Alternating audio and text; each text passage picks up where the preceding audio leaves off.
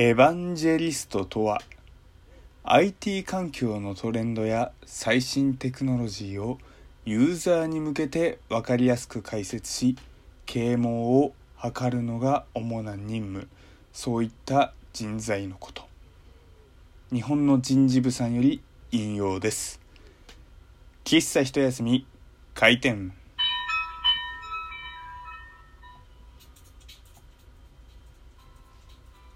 はい。皆様ごきげんよう喫茶一休みゆうさとでございます。エヴァンジェリストっていう言葉皆様ご存知でしょうか？まあ、えー、IT 業ウェブ業の方はね、えー、聞いて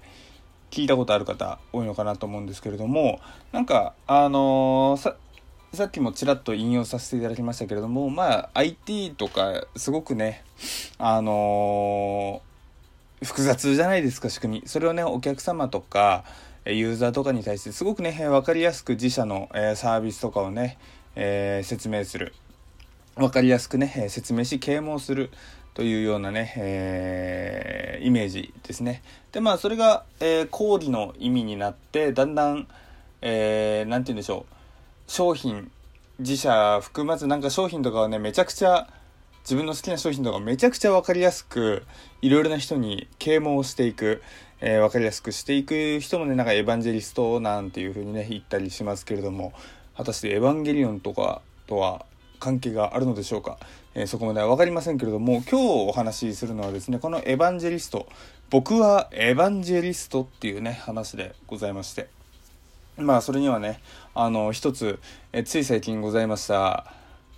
あのー、ちょっとした衝撃の出来事がございまして、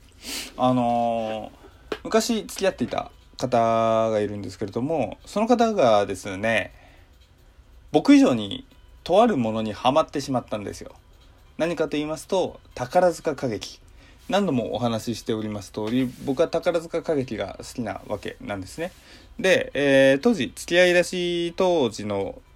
は、えー、全然ね宝塚歌劇なんて向こう知らないよ知らないよというか名前は知ってるけど見たことは一切ございませんみたいな感じだったんですよ。でまあそこからねなんか一緒に見に行くみたいな感じで、まあ、一緒に何回か見に行ったんですよ。でまあその都度ですね。あの結構宝塚歌劇も独特の文化といいますか独特のえスタイル独特の独特の仕組みみたいのもございますので、まあ、それね結構分かりやすく啓蒙 啓蒙活動というか、まあ、解説したりしてでまあその解説した記事は記事でねまた別の方にあの会社とかでね興味ある人にあこんな感じだよなんていうふうに、ね、説明したりみたいなねことををしていたんですよ。で、まあ、まさしくね、これはエヴァンジリストなのかななんていうふうに思いますけれども、そんなことをやってるうちにですね、だんだん、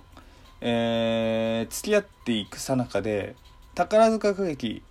いつも自分からチケット頼むけど一緒に見るとかって聞いてたのが次いつあるのとかって向こうからね聞くようになってきたんですよ。およよと思ってもしかしてハマってきちゃったのかなっていうふうにね最初思ったわけですよ。で、まあそこで、ああ、じゃあ次いついつだよ、みたいな話をして。で、えー、どういう公演だけど、何月何日、っていうかまあ応募するから日程教えて、とかっていうね、やり取りをして。っていうのでね、えー、だんだんだんだん本人も宝塚積極的に見るようになっていったんですよ。で、まあそっからね、月日が、えー、少し経ちまして、まあ残念ながらちょっとね、お別れという形になってしまったんですよ。で、そっからですね、少し経ちまして、えー、再開したんですよ。まあ再開って言っても、あの普通にご飯行ってたんですけどあそう別に何て言うんでしょう。こう喧嘩別れとかじゃないんで普通にえー、仲良くねあのじゃあこれからもなんか宝塚のこととかあったらねなんかあの私もあの欲しいあ見に行きたい作品とかあればちょっとねあのお願いするかもとかって言ってね、えー、お別れしてなんか普通にいい関係のまあまあまあ大人お互いね大人にお別れをしたんですよ。でそっからちょっとねいろいろ家にありましてあのご飯行くことになってでご飯行ったわけですよでそしたらですね、えー、その元恋人とあるファンクラブに入ったと。で何て言うんでしょうこれファンクラブっていうことだけを言っちゃうとあのえ普通のアーティストのファンクラブじゃないのとかって思われるかもしれないんですけどちょっと宝塚の場合ってあのシステムが違って公式のファンクラブというかあのチケットを取りやすくする何て言うんでしょうチケットと特別会員みたいのがあるんですよ。で、えー、それとは別に、あの、よくね、皆さんがこう宝塚でイメージするトップスターさんとかいるじゃないですか。ああいう人たちにつく施設ファンクラブみたいのがあるんですよ。でそれはまたあの公式劇団のね一応公式さんとはまた別の運営であの施設ってつくくらいですからあの個人個人ファンでね、えー、形成されている組織があるんですよ。でまあそのファンクラブにとあるあの宝ジェンヌさんのファンクラブに入りましたと。で、そのファンクラブに入ると何があるのかっていうと、こう、なんて言うんでしょうね。あの、より、コアな、あの、宝塚全体とか、宝塚の何組の公演が好きですとか以上に、〇〇さんへの熱い思い、コアな思いがより、なんて言うんでしょう、密度が濃くなっていくんですよ。で、その子がそれに入ったと。マジかと思って。なんて言うんでしょう。そもそもね、宝塚見たことない人が宝塚見に、一緒に見に行くだけでも全然ね、ないことなのに、で、見に行った先から、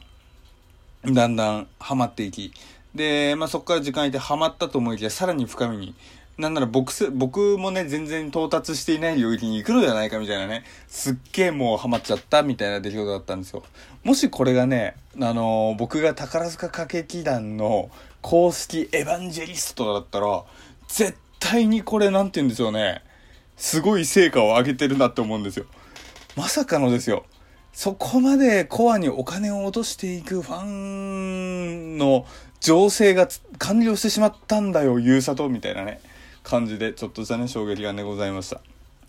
だからね、あのー、今回まあ僕は自社サービスではなく自分の好きなサービスをね、えー、わかりやすく図図に書いたりとか、まあ、啓蒙しておりましたけれども皆さんも自分の好きな作品とか好きな趣味とかをね、えー、いざ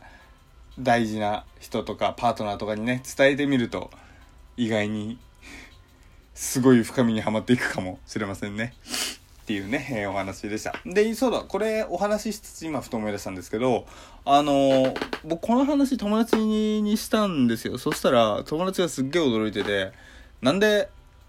別れたのにご飯行くのご飯食べられ食べれるのみたいな話されてえっと思ってで僕の場合は別にで喧嘩からは基本ないんでねお互い建設的にみたいな感じだから別に2人嫌いとかじゃなく必要とあればねご飯とか普通に行くよみたいな話でしてたんですよ。でどうやらその友達曰く友達そのえ僕の友達はもう別れたらもう金輪際終わり。もうよりを戻すとかはない。もうバイバイみたいなね。そういう子なんですよ。聞いてみると話を。でまあそういう感じ。だからあの私はなんかそういうゆうさとのやりやり方やり口やり口って言うとマイナスだ。そういう付き合い方ってな全然ないなみたいな話をされたんですよ。で僕からしたら逆にねこう関係を断った人を全てスパッと切れるっていうのって僕はあんまりあのできないんでちょっとねないものねだりっていうか羨ましい部分があるんですよ。だから別にそこはね特段僕に対して何か思うとかじゃなくそのなんだろう別れ方をむしろ誇りに思っていいんじゃない？なんかそう逆に俺のことを羨ましく思うってことはなんか普通に元彼とご飯とか普通に行きたいっていうことなの？みたいにちょっとニヤニヤしながら聞いたらですね。うん本当は行きたいってねまさかのちょっと乙女チックな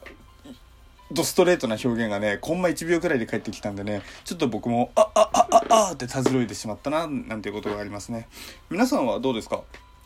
あのー、まあ年代にもよるんでしょうね。そんな中学高校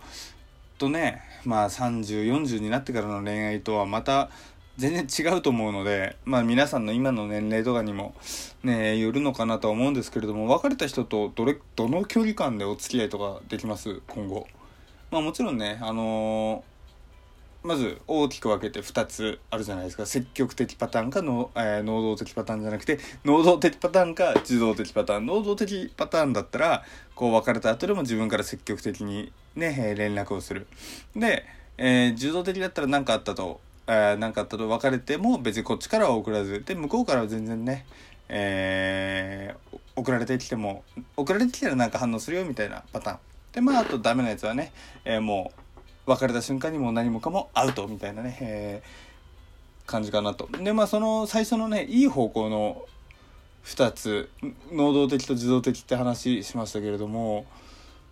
その能動的な方でもね自分からその毎日あったこととかも積極的に話していくのかそれとも何かあった時例えばそれこそチケット応募するけどいるみたいな何かあった時に能動的に動くのかみたいなまたちょっと細分化されてまあおそらく大体67パターンくらいになるのかなと思うんですけど皆さんはどういうね、えー、感じでしょうか。まあ一番はね、えー、分からないことが一番なんですけどね。僕もねなんか昔の思い出とかふと思い返すとあのー、高校時代ねあの151617か。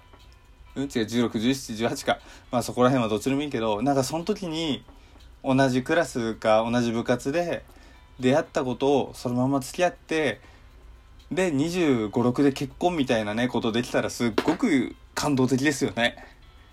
まあ僕年齢的にもできないですけど。ねなんかそういうねことをやってみたかったなってふと今話しながら思ってましたね。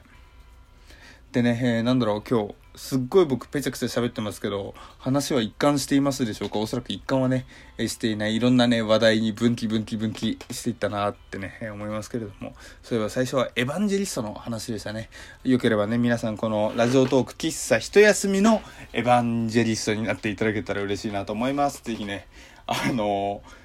分かりやすく説明とか分かりやすく啓蒙ってラジオトーク喫茶一休み難しいですよね。このラジオこのラジオ番組を簡単分かりやすく啓蒙を説明するにはどう表現すればいいのかっていうね。やっている本人ですら全然今それが思い浮かびませんもん。それじゃダメじゃんって感じしますけど。まあねそんなこんなで、えー、もう残り10秒となってしまいました。というわけでね、えー、本日はエヴァンジェリストから恋愛の話までお送りいたしました、えー、これで、え今日の規制説明は閉店とさせていただきます。ありがとうございました。それじゃあまたね。バイバイ。